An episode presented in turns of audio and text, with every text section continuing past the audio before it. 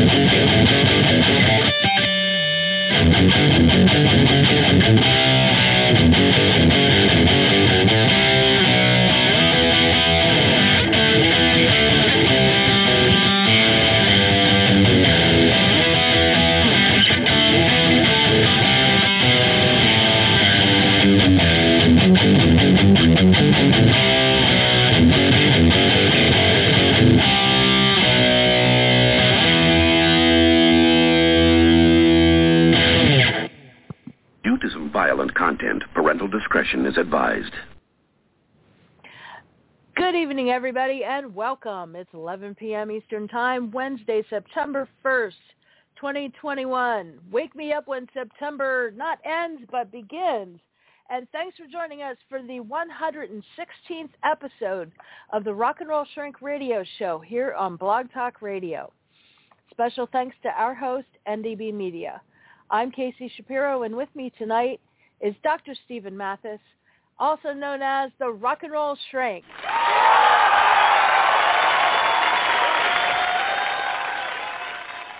We'll be taking calls from our listeners all evening during the show at 914-338-0314. You can also follow along in our live chat room on blogtalkradio.com as the show is happening. Before we begin, a couple quick disclaimers. This show does not constitute a doctor-client relationship nor legal or medical representation of any kind. Also, the views expressed on this show are those of Dr. Mathis and Ms. Shapiro and are not an official stance on behalf of the psychological community or its peer vetting or regulatory bodies. Okay, now a topic relevant bit of music played by Dr. Mathis himself. Take it away, Doc.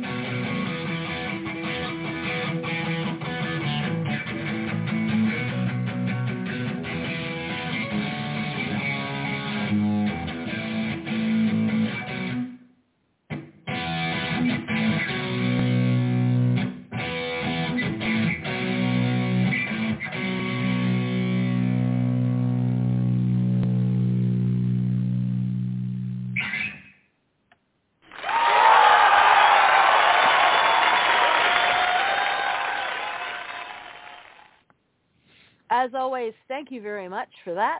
And if you don't mind, please let us know the name of the song and the artist and its relevance to tonight's topic. Okay, so that was a uh, piece of music from, uh, excuse me, from Green Day, uh, and most of us probably have heard that at least three or four hundred times before uh, called Basket Case, uh, which is about a guy needing therapy basically and trying to find it and advice from different sources. So I thought it'd be kind of interesting to uh, have that as our opener for this evening. Oh, isn't that perfect? All right, fantastic. As Dr. Mathis mentions, tonight's episode is entitled Dr. Feelgood, Choosing Online Therapists. And there's a slight nod in there to Motley Crue, which we'll discuss in a moment. So before we begin on this topic discussion, however, let's first go to the Rock and Roll Shrink Recalls, a moment of rock music trivia stories as recounted by Dr. Mathis, if you would, sir. Okay, so uh, I actually had this for last time, but we, uh, for whatever reason, didn't do the trivia section, so I thought I'd do it this time. Um, so I'm going to talk about a band that a lot of people know. I don't know if they know they know it, and they probably don't know the history. But the band is called Badfinger, and they were a Beatles protege band back in the day. Uh, although they originally came from Wales, from uh, a town in Wales, Swansea, uh, and were originally named for a street that goes in Swansea called uh, Ivy, which is uh, the actual Ivy Place. And uh, so they originally were called the Ivies back in the day when they formed, I think in 61, I think is correct.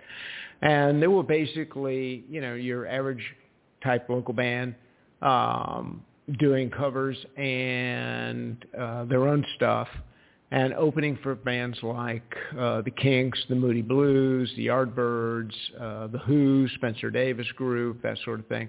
They came to the attention of Apple and uh, were signed to Apple, and they just changed their name to Badfinger, and the origins of the name vary depending on who you talk to. So half the camp says oh, well, it was named after the Beatles uh, record because they were in the process of writing and recording it with a little help from my friends, which while they were in the process of writing it, had the tentative title before they had the lyrics and everything, Badfinger Boogie. Other folks uh, said, no, it really came, uh, and I think this is Harrison, it really came from a stripper that the Beatles met in Hamburg, Germany during their time at uh, the, in Hamburg playing, and the name of the stripper was Helga Fabdinger. so whichever one of those two explanations you like, uh, all conjectures aside, uh, they became Badfinger and originally got a tune written by Paul McCartney, which most people don't know he is the author of this. Paul had written a bunch of songs for a um, uh, a movie coming out uh, called Mag- The Magic Christian, and he had written a group called Come, a song called Come and Get It, and he gave it to Badfinger to record, which became their first hit. So that was actually a Paul McCartney song that he gave to them. They didn't actually write that song. So they came in anyway, and they did that, and then recorded quite a number of uh, other songs on that. Became very, very famous, including uh, "No Matter What," which everybody knows. And what's interesting is that song was originally rejected as a single by Apple Records, which I thought was very, very funny, because uh, that's like one of their hottest songs. And went out and were in the studio recording, and then went to do a second record uh, in which their big song off that record was Without You, uh, which most people attribute to the vocalist Harry Nilsson, who made it famous, but he had nothing to do with the writing. That is a Badfinger song. Uh, and I think Paul McCartney called that like the best love ballad ever written. At any rate, uh, it won them all kinds of awards. Ham and Evans, uh, two of the guys in Badfinger, wrote that, and in uh, '72 won them Song of the Year uh, award for that. They eventually, uh, as Apple started getting funky, uh, they signed with a manager guy. Uh, it was actually a New York businessman called uh, Stan Polley, who was basically a huge con artist, even though he actually was also managing uh, Al Kooper uh, of Blood, Sweat, and Tears. But unfortunately, his reputation was somewhat, um, shall we say, dark and it was well earned because the guy was basically a con artist who stole everybody's money. Uh, kind of like another uh, another uh, record person that uh, John Fogerty had a lot of problems with, who shall remain nameless for obvious reasons, even even though I think the gentleman's dead at this point. At any rate, uh, th- so they were doing the first couple of records, and then, as you know, Beatles disbanded. Uh, Apple was in disarray and about that time, George Harrison of the Beatles, who was buddies with Ravi Shankar, who had taught him to play sitar, and he'd become very involved in the uh, Indian uh, spiritual movement, uh, Ravi approached him about playing a concert for Bangladesh, which he then played and got a bunch of other very famous musicians to play on, including uh, Ringo Starr and uh, Eric Clapton, and it was really interesting because people were going, "I cannot believe you actually asked Clapton to play for this thing," because that was in the early stages where Clapton was trying to get over heroin addiction, and he was in horrible withdrawal at the time. Uh, and they were like, "Is he even going to make it to the show?" uh, but at any rate, uh, he did make it to the show and play for it. Ringo Starr uh, played for it and uh, did did a song that uh, Harrison produced and co-wrote for him It Don't Come Easy. That's a Harrison tune. Uh, and he also got the guys in Badfinger to come and play acoustic instruments. Or, you know, but there was also a, I mean, this was literally a star-studded uh, extravaganza. They did two shows at Madison Square Garden and um, Leon Russell was there and, and played for it. Klaus Voormann, who was a longtime friend of the Beatles, they met in Hamburg, who was an artist and bass player, was playing bass on it, played bass on a lot of the George Harrison stuff. Uh, Leon Russell came and played piano and, and did some songs. Uh, who's the um, the black guy with the fro that played keyboards on a lot of the Beatles stuff? Um, oh, you're oh, asking the wrong person. That's yeah, not my I'm forte. Having, I'm having a, I'm having Mr. Anomia is having another Anomia moment, but he came and played uh, that. That's the way God planned it. Billy Preston, and just oh, really great, oh, yeah, okay. really great keyboard player, and played with them, played uh, organ on that, and uh, so they they really had a star-studded group of people. And also Jim Keltner on drums, also along with Ringo Starr. Jim Keltner, people, one of the best uh, known studio drummers who's played on everything, including the drummer for the Traveling Wilburys. So he's done just tons and tons and tons and tons of things. Yeah. At any rate, when Apple started going under um, and Poland sort of took over, uh, he basically stole everybody's money. I mean, and really bankrupted uh, Badfinger, and they got very depressed and one of the gentlemen in Badfinger, after a major, they had a big contract dispute with him, and big, big um, turmoil, and went, you know, they were going to court and all this kind of good junk, and this guy stole a, just a shoot ton of money from Badfinger, and basically they got a call from their accountant saying they were basically dead broke. Uh, and as a result of that, uh, Pete Ham uh, hung himself. Oh, uh, so literally dead broke. Yeah, no shit. Yikes. Yes. But, and for a change, that was not a joke on my part.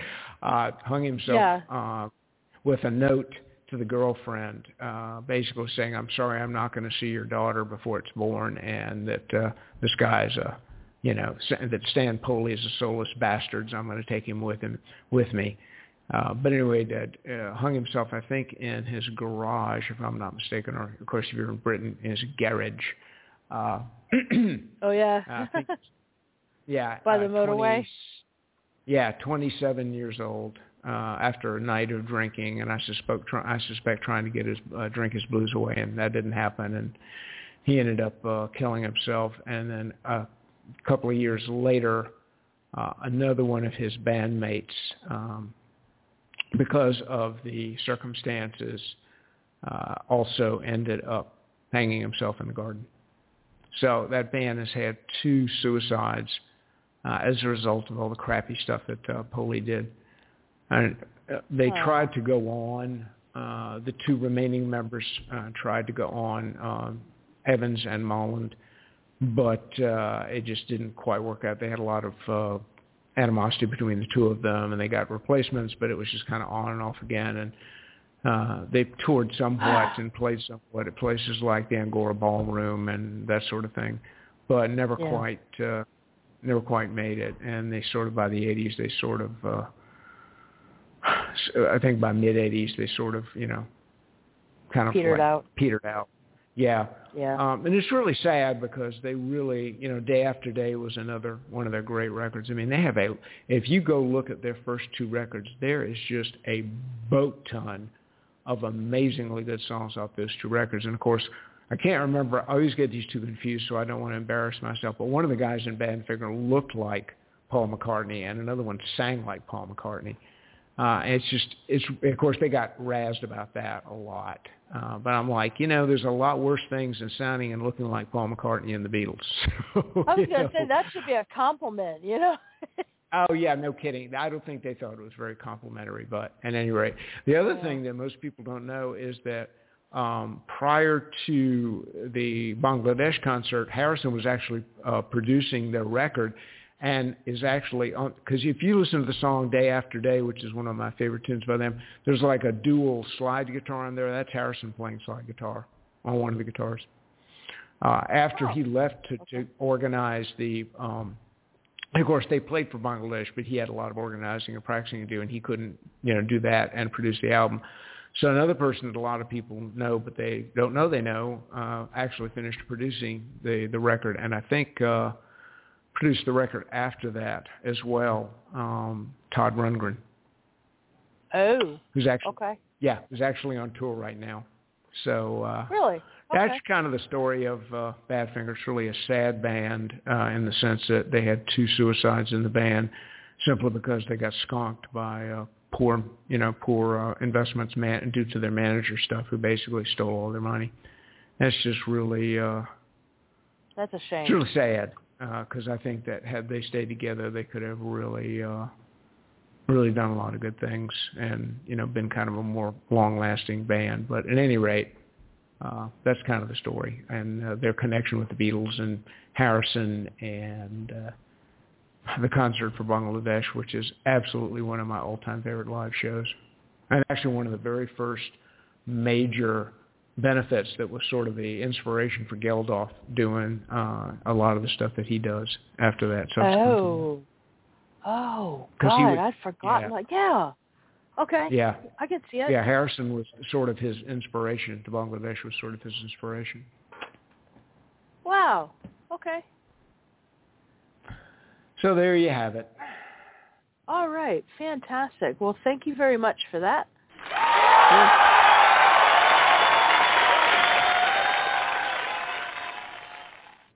Good times on trivia section.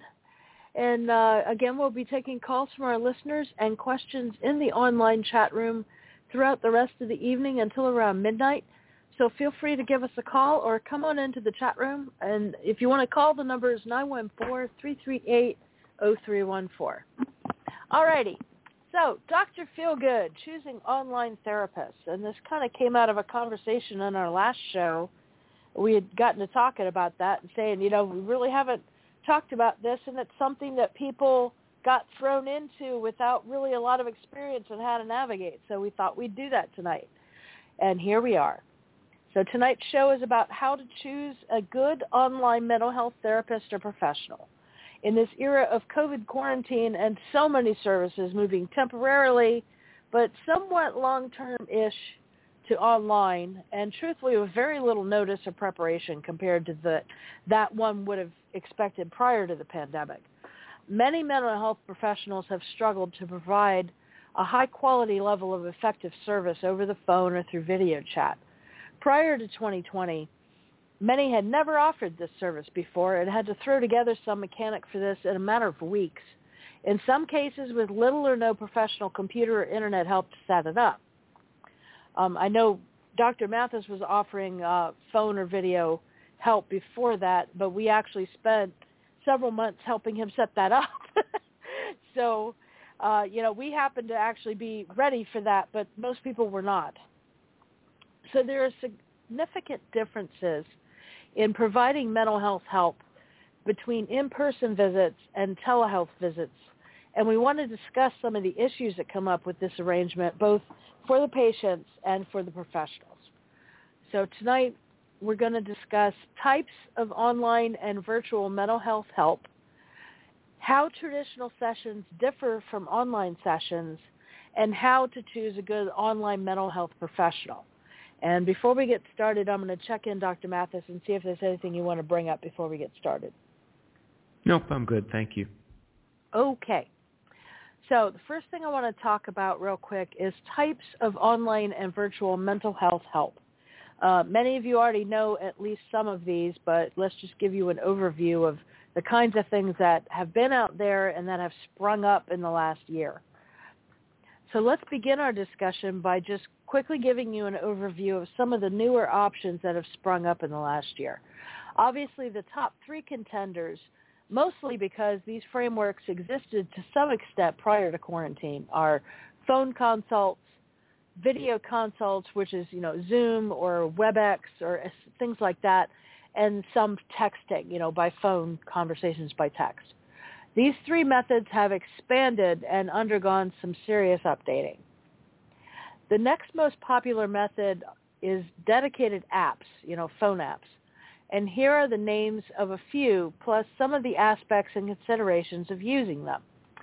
Uh, some of the more popular names in the arena right now are Amwell, like I am well, uh, MD Live, BetterHelp, that's one of the biggest ones for mental health assistance, Talkspace, that's probably the second biggest, uh, Regain, Doctor on Demand, and Seven Cups. And Seven Cups, I think, has something to do with coffee. It's very strange.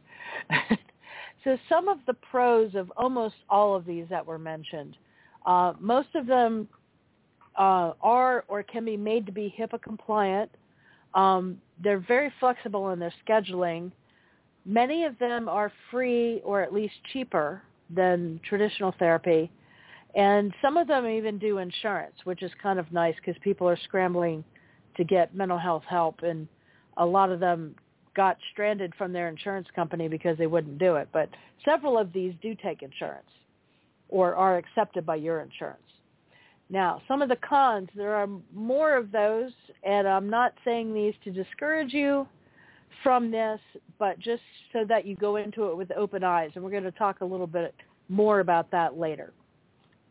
But cons can be um, sometimes it's difficult to find a good match. I actually went through that with one of these services, um, trying to find somebody that was a good match for me. Now I'm a little difficult to match with, as Dr. Mathis knows, but uh, you know some people can make do with certain kinds of mental health professionals, and some people can't. And with some of these online services, they don't have the um, get to know you factor that some of the uh, in-person ones do. But you can kind of go through things faster because you can just talk to them for a little bit on the phone, see if you like them, and then it's over. You know, so it's kind of good and bad with that one. Um, some of them do not take insurance. That can be a problem. Uh, some of them provide mediocre care. You can get that anywhere, but because doing it virtually is so new, uh, they have a lot of bumps in the road that way.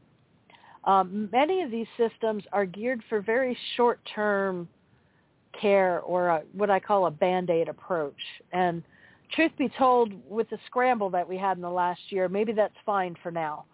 Um, if you're desperate to talk to somebody just because you've been cooped up in your house and you don't want to do something really bad, um, you know, better that than nobody but do understand that that's not the greatest long-term approach.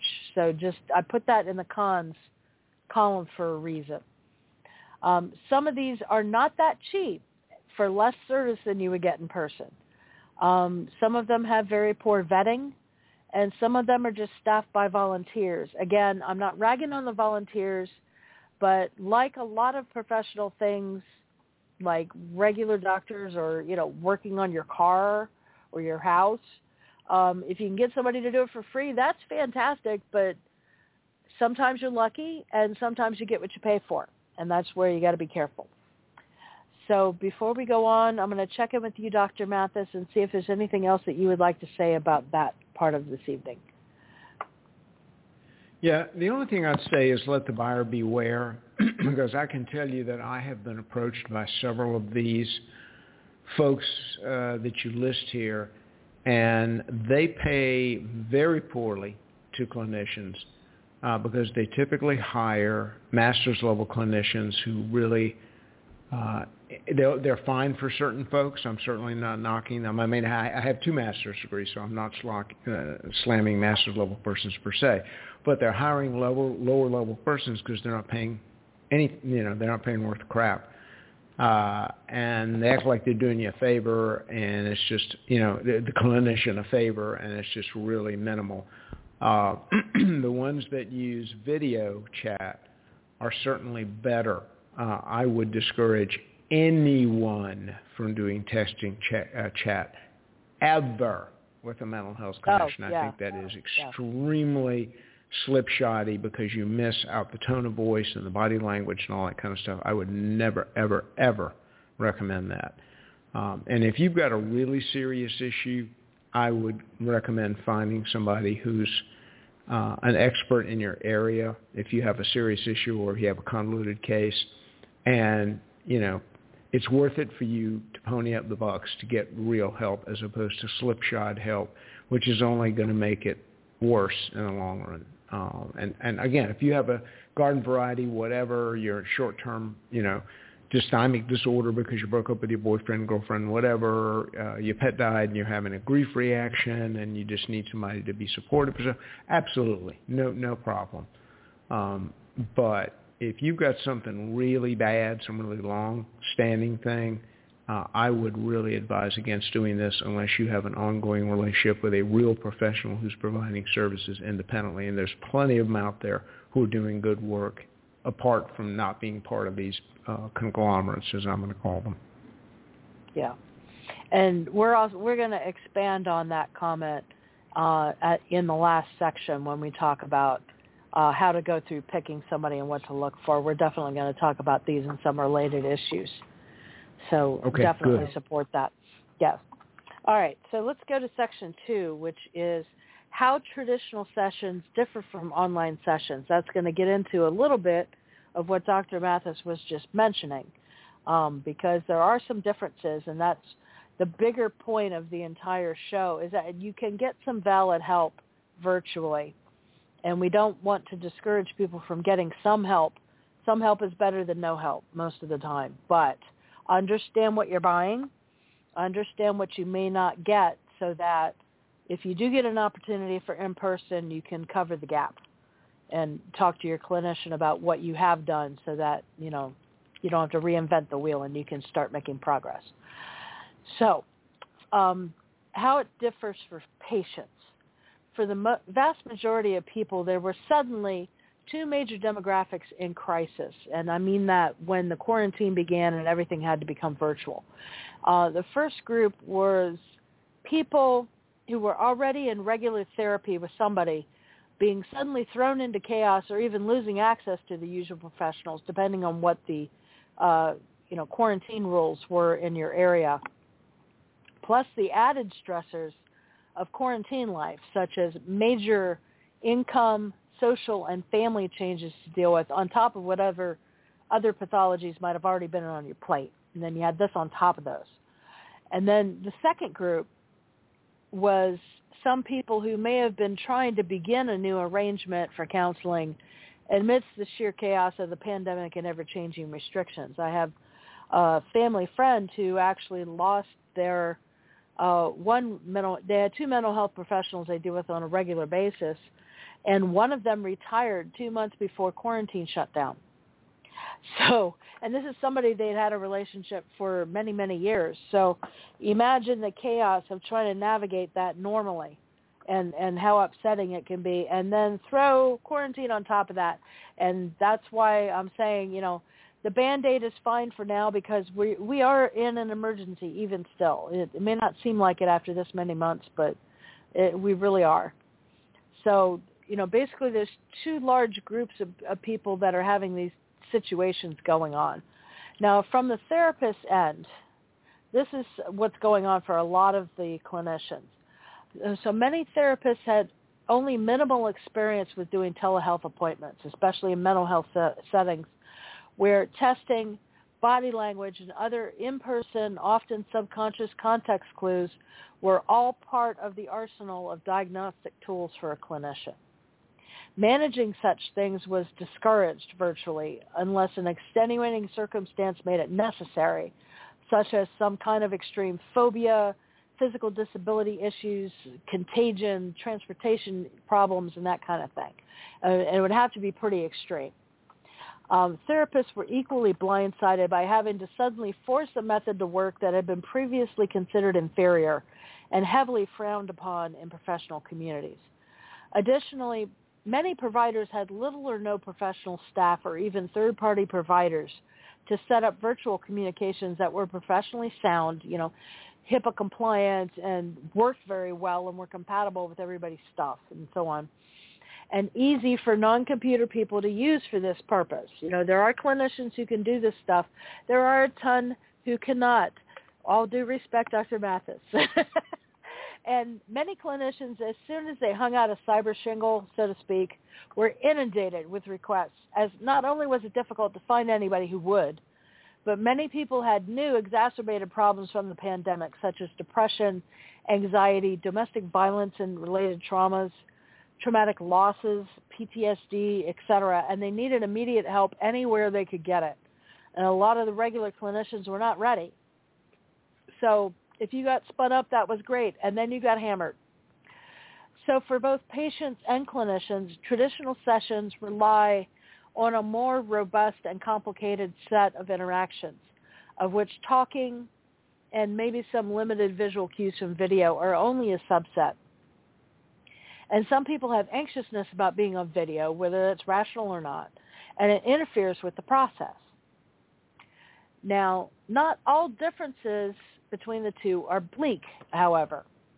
The virtual clinic has opened up an enormous number of possibilities for all of its flaws it's much easier to shop around for a provider that is a good fit because now one is no longer limited by geography or time zone. I do have one caveat to that about licensure, and we're going to talk about that in section three. So don't forget, I'll come back to this part if that's what you're thinking.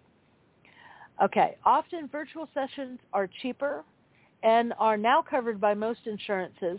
Uh, they didn't always used to be. So more people can afford help balancing home, school, work, and family obligations, and, and by this I mean schedule-wise, especially in pandemic chaos, are more manageable when you don't have to drive after work or take off for appointments. It also affords an easier chance to try out a new provider and less anxiety and drama if it does not fit well. Um, one person I was talking to about it had said um, they were trying out a couple of new people and they were talking to one person on the phone and it really wasn't a good fit.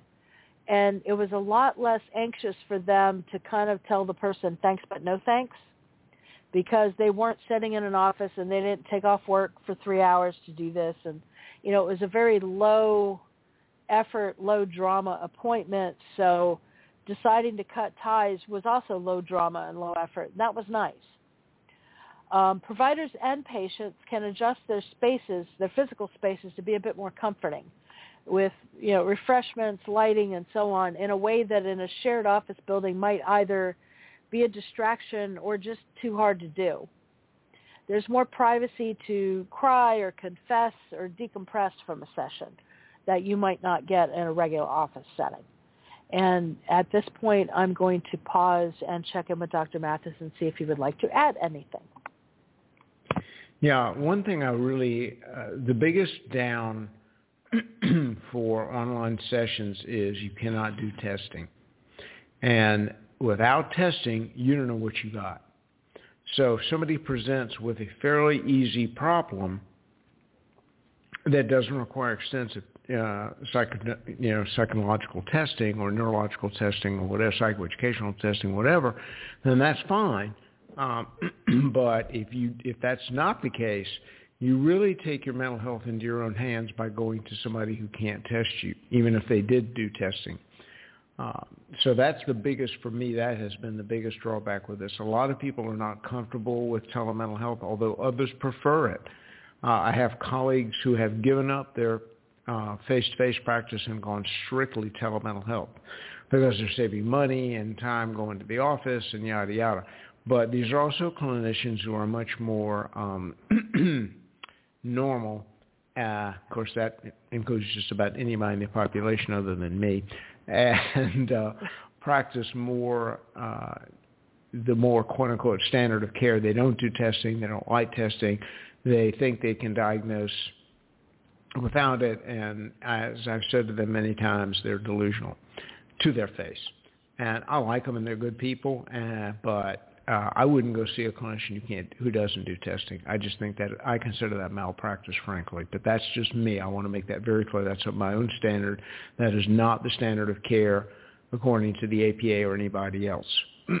Having said that, I won't do telemental health with someone who I haven't seen prior to being in the office, either a former patient who's now relocated and doing telemental help or uh, somebody who says, hey, I'll come to you for the for the testing. Um, the the one exception to that is I can I have figured out ways to do the MMPI over the internet, uh, but it's more expensive wow. and more time consuming. Right. So what I do is I end up uh, reading the items to the client who's sitting right there, and then the client answers it. But I got to charge them for the time it takes me to read them. So they're paying almost double for the MMPI, but it can be done. And so that's the one thing I can do and that I am willing to do for folks who can afford and are willing to do that. Uh, yeah. But if it's a person, excuse me, if it's a person who needs uh, psychoeducational testing or neurological type stuff, they have to come to the office. There is no substitute for that. And as you know, I do a boatload of that work. Uh, and I like it because it really gives me an insight into somebody's operation. Now, after that, if they want to go and the therapy is appropriate and they want to go telemental health, that's fine. The other thing I would say about telemental health is there's you have to look at a lot of factors uh, when you're doing that because there's people that you can watch, excuse me, that you can see in person uh, who are high risk cases and I would not, under any circumstances, see those people over the internet.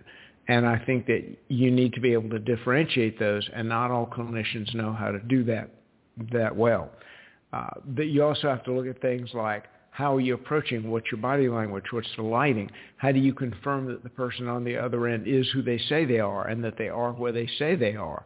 So for example, let's say you get somebody who says, hey, I'm in the state of Georgia and they're in Oshkosh, Wisconsin. Well, now you've just yeah. crossed state lines without a license. Yeah. now in COVID, um, all those bets are pretty much off. And a lot of states have said, we don't care as long as you're helping people. We don't care if you're licensed under state or not. You can, you know, some states have done that. Some states have not. Um, now, irrespective of that, I, and I'm going to say this with a caveat. I think this is true, but I wouldn't 100%, but it's about, I'm about 95% sure. All states, uh, I will say this, every state that I am aware of uh, allows clinicians to, pla- to practice 30 days in their state without getting a license. There are some states who, because of this COVID thing, Florida being one of them, uh, I only know this because a colleague of mine has just done this, will give you a telemental health license for a fee, obviously, to practice in their state, but you can only do it for telemental health stuff. So some states are opting for different methods to do the telemental health. But you got to look at things like camera angles, lighting, your facial expressions, the environment you're in, making sure the person you're seeing is safe, making sure the person you're seeing doesn't have the door open or have little kids in the room or if it's an adolescent, the parents aren't listening on the other side of the door. And I mean, there's a lot of stuff to consider. And if you don't have a clinician who knows about that stuff and hasn't had some telemental health training, I would strongly recommend you find somebody who does. Um, in fact, there are various bodies uh, who are giving certifications and training and certifications in telemental health counseling. Uh, Marlene Maheu's organization, who I'm very fond of, uh, she's a wonderful woman and very sharp and been an advocate of this for probably about 30 years now. Uh, wow. And she's one of the ones that APA kind of tapped to say, hey, can you help us set up some basic ethical guidelines, which some states have, a lot of states actually have adopted. Uh, the tele, I think it's Telebehavioral Institute in uh, California, and she does training, and her training is really good. I've taken some of the training. She offers certificate levels of certification in it. Uh, and again, it's not cheap, but the training is first rate. I mean, she's a really no nonsense. She's a sweet woman, but very no nonsense clinician, very experienced clinician, and uh, has authored chapters and books and you know the whole nine yards. So I would recommend that whomever the person gets training under, that they get some training in uh, telemental health because it's not just oh it's exactly the same as inpatient it uh, in person. It's similar and certainly some of the uh, typical rules of of uh, you know decorum apply. But you got to you know to quote Mr. Anderson on Beavis and Butthead you got to finesse it. Uh, and you got to know how to finesse it. And some things are finessable and some things are not. You know, I would not work, for example, with an actively suicidal person, telemental health um, particularly someone who's volatile, like a cluster B personality disorder, who's you know threatening suicide and use it every time you don't do what they want or whatever, or it's just as too emotionally volatile not to do something, or somebody who's volatilely homicidal, or somebody who's actively psychotic, because you don't know if they're taking their meds or not, and if they're talking crazy. Uh, quote unquote, are they, you know, drunk? Are they a result of their meds? If they're a person who's uh, alcohol and drug abuser, uh, how do you know if they've relapsed or not? Are they, if they're acting funny, how do you know they're not just upset because their dog died, or if they're drunk or stoned? Or I mean, you, so you've got to be much more uh, aware of things like body language, gait. You have to see them walk. Uh, you have to pay attention to things like grooming. Are their fingernails dirty? Is their hair messed up when they don't have hair like mine? Uh, you know, uh, yeah. what sort of clothes do they wear? You know, because you got to look at that. Because if they're looking really disheveled and run down and sleep deprived, and their eyelids are droopy, and you, you got to be much, much, much, much, much more observant because you're missing. You know, you can't smell them if they haven't had a bath in a week. You know, yeah, yeah there's no smell-o-vision on uh, computer monitors, right? And you can tell you can tell a lot if the person is in person. You can't. You're missing all those cues on the internet. And that's why I would never do telemental health by phone, just by phone alone either, even though that is considered telemental health. Any form of phone, texting, uh, you know, chats, any kind of, any, you know, internet chats, any of that kind of stuff, all of that is considered quote unquote telemental health. So if it's somebody you know real well and you're doing phone check-ins every now and then, that's fine. Somebody you've never seen, a new patient, you also have to have, the forms have to be different. Uh, if you're working with folks who, you, who might have uh, co-occurring physical issues, you have to know the ER. You have to talk to their. You have to get permission to talk to their physician, or you should make sure they're on the right medication. Uh, who's a person in case an emergency happens in the area? Do you have permission to contact them? I mean, there's a lot involved here, folks. So this is not, oh, I'm going to get a computer monitor and I'm going to, you know, do Zoom or Doxy or some other uh, secure whatever's. Uh, and I mm-hmm. don't really like Zoom for that. I like Doxy. That's the one I use. It's it's a free service. It's HIPAA compliant. It's really really good, and the person doesn't have to download it to their computer. You just send them an email, and it says, "Hey, uh, the doctor is in. Click on this link, and you come in, and there I am. And whoop, there I am. Uh, and it's, it's it's it's a really good format for folks doing that kind of stuff. But I'm very selective about who I do telemental health with because uh, you just you can't be too careful because people's lives are important and you don't want to just you know take it lightly. Right. Yeah, and and that's a perfect segue into the next part. I actually, I'm getting some echo of myself. I don't know if you're able to turn that down just a slight bit.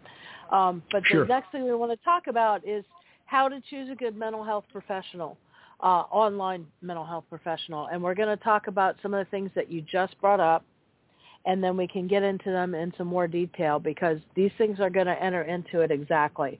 And again, we're not unmindful of the fact that we're kind of scrambling in an emergency, and sometimes people have very little choice in what they have, and we get it as long as you get it that this is not ideal and we're going to explain why. And then you're going to have to figure out for yourself you know get your band-aids on but then you're going to go have to go to the urgent care and you might have to go to the emergency room you know? And i mean this euphemistically as far as your mental health you know? But you'll have to tend these things for yourselves and we're going to equip you with the understanding of the situation so that you can judge these things and get the best care you can manage.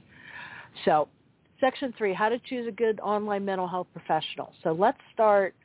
Here are some tips on how to choose an online therapist or even to discuss if having to convert with the previous therapist. Like if you were seeing somebody in person and because of quarantine issues or whatever, now you're going to be doing that online, which is kind of ideal because some of the problems with not being in person will be solved by if you've ever been with them in the past in person. You know, you could have done your testing already. You could have established some physical behaviors already that they might need. And, you know, that kind of helps the situation a little bit. And the source for this is Talkspace.com, which actually was one of the apps I mentioned earlier. So rather than just what a lot of people did when they were scrambling, you know, punch in your zip code online and grab whoever first says yes. Um, here's some questions and some situations for you to think about. So try out this prep work first before you dive in. Um, first off, knowing what you want to work on with your therapist. That that sounds oversimplified, but a lot of people don't actually have clarity on that before they start calling people. And you need to do that because it gives you a place to start in your search, just like real life. You know, if you want to talk to your doctor about your stomach problems, you, know, you need to bring that up at the beginning. You need to know that you have stomach problems. And just like this, if you have anxiety or somebody died from COVID and you're not really coping with it very well, or you lost your job and you're depressed, you know, you need to be able to talk about what do you want to work on.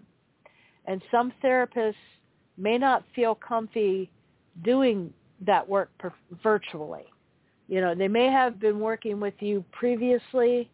They may not be ready to do it online, even if they were doing it before, and you'll have to navigate that as well. Maybe they need to talk to somebody who can do it virtually and kind of partner with them or something. But you work that out.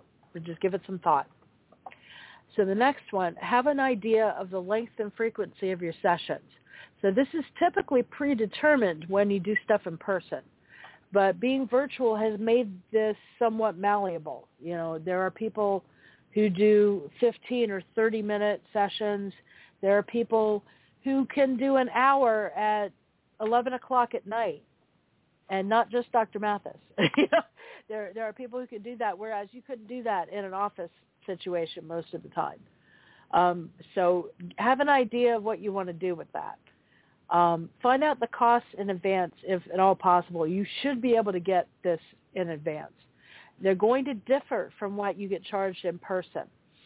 And what will be as much of a shock is that some of these services charge quite a bit. Maybe not as much as in person, but it's definitely not going to be like 50 bucks for a video chat for some of these things. So there's some who do it for free, but a lot of times they're really not a whole lot better than a really educated layperson that's your buddy and you're just having a phone call. That's really kind of what you're getting.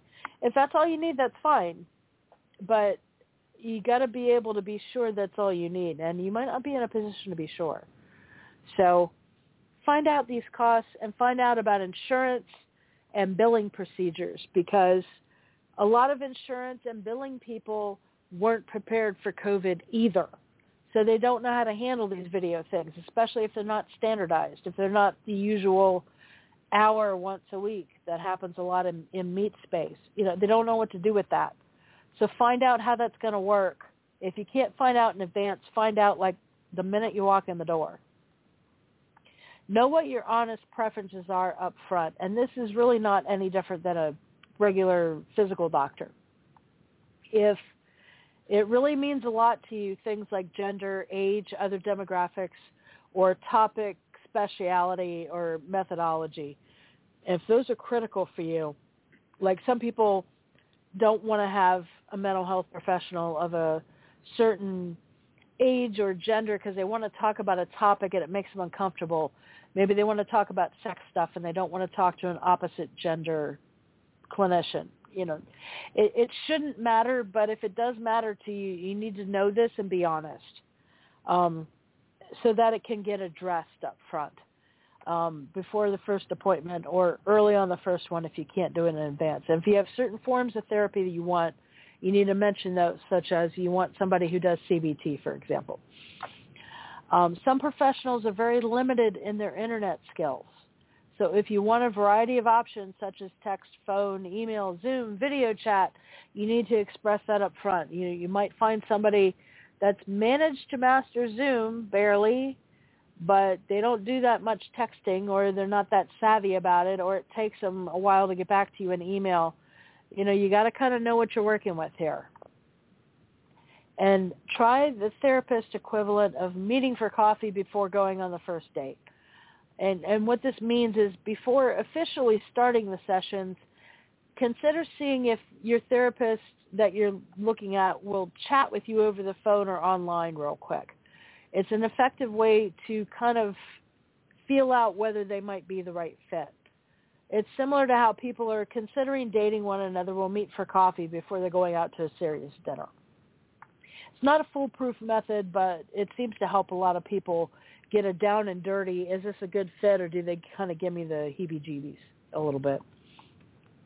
Now, um, this part I want to read to you guys is very important, and at the end I'm going to definitely ask Dr. Mathis to jump in. One word of caution on shopping around for a mental health professional outside your home state. Most states have different licensing requirements for therapists. Now, most of what I'm going to tell you more applies to in-person, but each state's different, and that's what makes this a little sticky. So generally, a therapist will not be able to practice in a state they're not licensed in, so you need to make sure you choose a therapist in your state normally. Also be aware that some online therapists might actually not be licensed. The terms therapist and psychotherapist, that's one reason Dr. Mathis is not fond of that term. They're not legally protected, which means anybody can use them and just slap it on something, regardless of their actual qualifications. And always verify that you're working with a licensed professional. Some people can derive limited benefit from some of the free phone help and apps and somewhat loosely trained persons offering phone and video sessions, text, that sort of thing. But just like a physical doctor or any profession that does best with extensive training and skill, one does what one might have to in a pinch and understand that that's what you're doing. But it's not going to produce the same results as licensed and trained professionals, so please bear this in mind with the proliferation of alternative providers. Now, there has been some changing around with the licensure stuff because of COVID and all the scrambling. And Dr. Mathis knows a lot about that. He's mentioned it a couple times already, and I'm going to cut him loose here and let him get into all that stuff. So some stuff changed, and then when we finally get to let go of some of these restrictions, it's going to change back again, and I'm going to let him talk about it. So Dr. Mathis, let's talk about virtual licensure and out-of-state stuff and all those things you were telling me earlier because they're super important and a lot of people don't have any idea how it works. So let's go. Okay, so what's happening, hey, I am a psychotherapist. Oh, that kind of psychotherapist. So no, the other kind. oh no. um, no, but all serious, all, all kidding aside, in all seriousness, uh, the states have, most states have temporarily suspended their interstate compact laws so that anybody can, well, any licensed therapist in one state can practice in another state telemental healthily for a certain period of time. But states are switching around every five, seems like every five seconds, and some states said, okay, you can practice because of this COVID stuff, and two months later went, okay, we were, we were rescinding it now, time is over and that could and that could switch in the dime, and they could switch back two months later, going, "Yeah, we jumped the gun. Okay, guys and gals, you can come back and do it. It's okay now. It's, we're going to keep it going for a while." And then two months later, go, "Nope, we changed our mind. We're cutting it off." And the problem with that is, if you established a relationship with somebody you like who's not licensed in your state, except for this COVID emergency thing, and then the COVID emergency thing goes away, then you're kind of screwed uh, if you're hot and heavy in the middle of it and you need more than 30 sessions a year because if, according to state laws, most states will allow clinicians who are licensed in one state to practice in their state for 30 days a year. Um, but after that, you're not you're practicing illegally. So and and and you know it just some states you have to call the licensing board to get permission or tell them you're doing it. Some states you just do it and make note of it and just don't go over the the stuff. So it's really, you know, it's kind of catchy as catch can, and that's why, you know, some folks have contacted me, you know, outside of the show, and not because of the show, but just, you know, folks who saw my bio uh, or whatever, and said, hey, would you do work with me? And I and like you suggested, I always call. I said, let's do a consultation first, and I do a consultation on the phone with them to decide if this is even something that's feasible. And for some people, it's just not really feasible. And I say, you know, I would love to uh, to help you out, but I I can't given the limits. Of, oh, you live in a state that that's not allowing that. Or hey, I've tried to contact you, and this happened recently. Hey, I tried to contact your state licensing board, and they didn't even have the courtesy to respond to me. So I don't really know what to do because when this COVID thing goes away, you've got stuff that I don't want to just drop kick you on because that's not that's not cool. That's not kosher. And I would rather you find somebody that is licensed in your state, even if it's telemental health wise. Here's things to look for. And I sent this person a really long check off list and the whole person. They sent me a, uh, you know, a note back saying, thank you very much. That was very kind of you, blah, blah, blah. Well, no, that's not kind of me. That's what responsible people do. I mean, come on.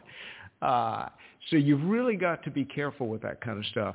And, you know, if you just have a temporary whatevers and, you know, you need a three to five session, 10 session, whatever, you know, this COVID thing is probably going to go on to the end of the year. But having said that, not all states are keeping this thing on for the rest of the year. And I've even talked to some malpractice insurance people who are well connected, and I said, "Okay, what are you guys getting, and what are you gals hearing?" And they're going, they're pulling the same crap on us. That one minute they're saying our people are okay, and the next minute they're saying, "Okay, we, we changed our mind." So it's a, it's, you know, to quote a friend of mine, and excuse my rudeness, it's a shit show. You know, make your mind up and stick with something. None of this jumping, you know, from thing to thing, you know, because the wind blows a different way. So you've just yeah. got to really be careful with this kind of thing. That's all I'm saying. Uh, there's a thing uh, abreast now called the Interstate Compact where psychology people and social work people sign up for the compact and they get approved of the compact, but the compact has very screwy laws and rules and regs, then you can practice across state lines uh, even after COVID is over. But they have to get a minimum number of states to do it, and they're having a hard time getting states to sign up because the license boards have to agree, and it's just it's just a mess. So all I'm saying is there's nothing wrong with telemental health if it's a relatively mild thing and a short, you know, short-lived kind of thing. Because even after COVID's over, if you've got something that can be handled in 10 or 15 sessions, you're probably going to be okay. But if you've got something that's convoluted, complicated, long-standing, you're probably going to want to see a person in person, and you're going to find some find somebody in your area who is still seeing people in, person. I have never stopped seeing people in person. This COVID thing has had no impact on my practice at all in a deleterious way. Uh, I've done testing. I've seen people face to face. You know, so you know, COVID can go screw itself as far as I'm concerned. I'm not saying I don't take it seriously. I'm saying it's not impacting my practice because I have people. Most of the people that I have are fairly intense cases and they need to be seen and I have a responsibility to do that. And I've just yeah. stepped up to the plate and done it. You know. And folks have been very good about coming in and some people have come in chose to wear masks, some have not. Uh, but you know, they're also six, you know, eight feet away, ten feet away, or whatever. So it's not like we're in each other's faces. The testing uh, thing is a little more close quarters, and you know, I'll say to them, hey, you know, if you if you would like to wear a mask or whatever, you certainly may. That's you know, I understand, blah blah blah. So you know, you just have to be kind of careful about some of this stuff. But uh, mm-hmm. I guess the bottom line is, if you're going to do telemental health with somebody, vet the person you're doing. Ask to speak with them 20 minutes, 15 minutes, whatever, on the phone prior to doing that. I do that with live patients. So when folks call in, I'll spend 15 or 20 or 30 minutes on them on the, with the phone to make sure that they're the appropriate person for me because if they're not, I don't want to waste their money and my time seeing them for something that I'm not going to be appropriate for them when I've got, you know, referral list of people who do what I don't do really well. And why wouldn't I send them to somebody who does really, really well? Because that's a win-win for everybody. I get a good rep for being responsible. They get a good therapist. The therapist gets a good patient. This is a no-lose proposition, folks.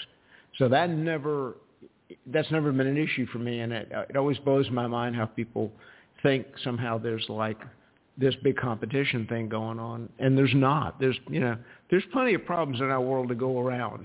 you know, yeah. we're probably not going to be, you know, sitting on the street corner going alms for the poor unemployed therapist kind of thing.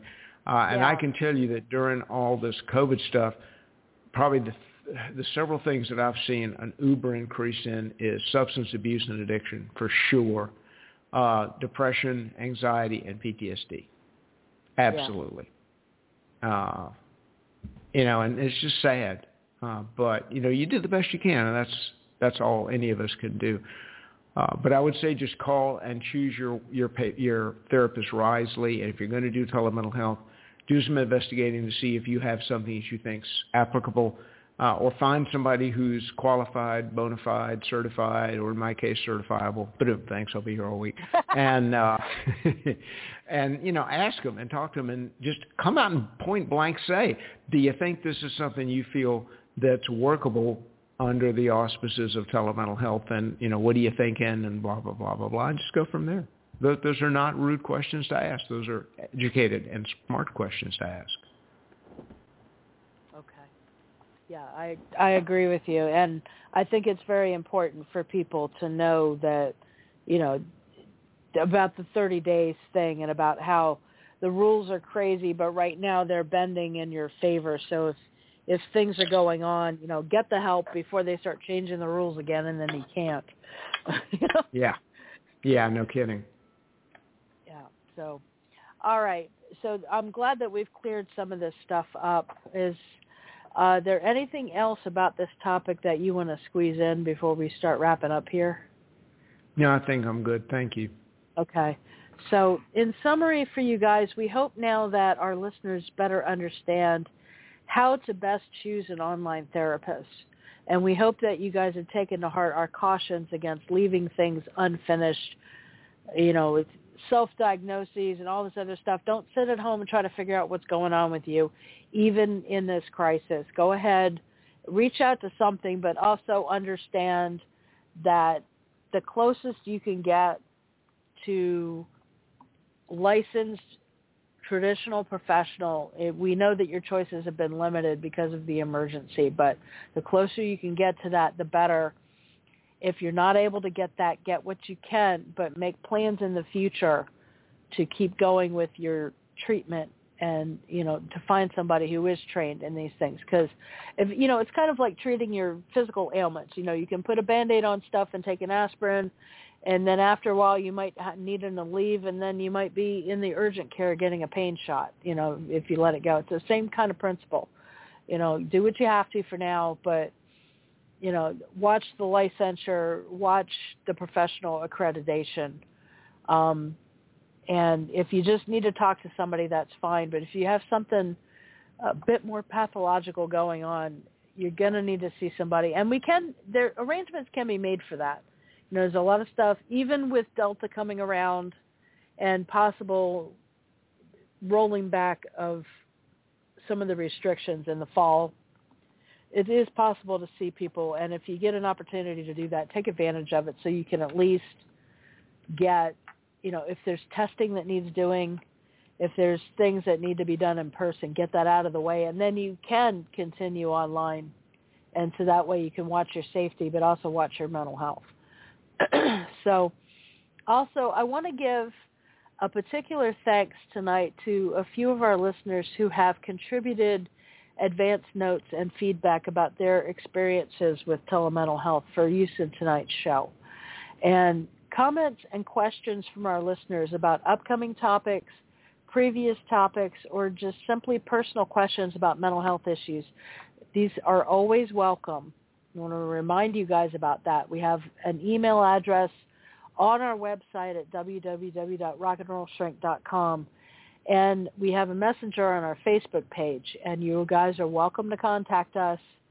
And if there's stories that you want to tell, we can keep it anonymous. You'll notice that some of the anecdotes we've shared are completely sanitized.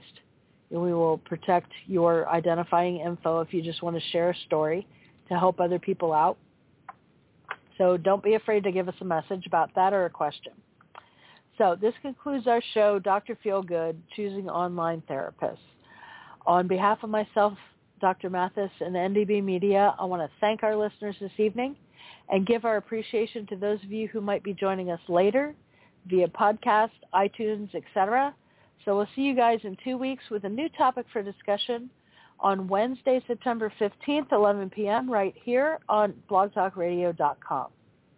I also want to give a shout out to other NDB Media shows that are coming up in the next couple weeks. Tomorrow night, Thursday, Travel Travelitch Radio on uh, 9 2 at 8 p.m. Eastern Time. Why would a woman take a solo driving trip, experience a face-to-face encounter with a 2,500-pound buffalo, and have all kinds of other adventures? Find out on Thursday, September 2nd, when just returned travel author Julie Valerie joins Travel Travelitch Radio for a special 30-minute interview. Hear about her visit with Dan Schlossberg and Mary Ellen Nugent-Lee. On Saturday, Sports Talk with the Guys, Saturday morning extravaganza, 9 a.m. Eastern Time. The Monday morning quarterbacks are live on Saturday morning. That will be hosted on Streamlabs.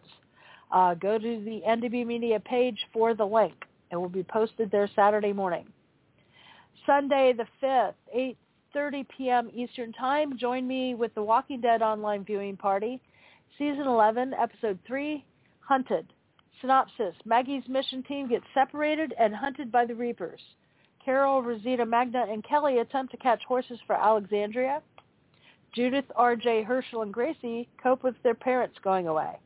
Please join us online or on the air by phone for real-time discussions, updates, trivia, profiles on the cast and crew, and more.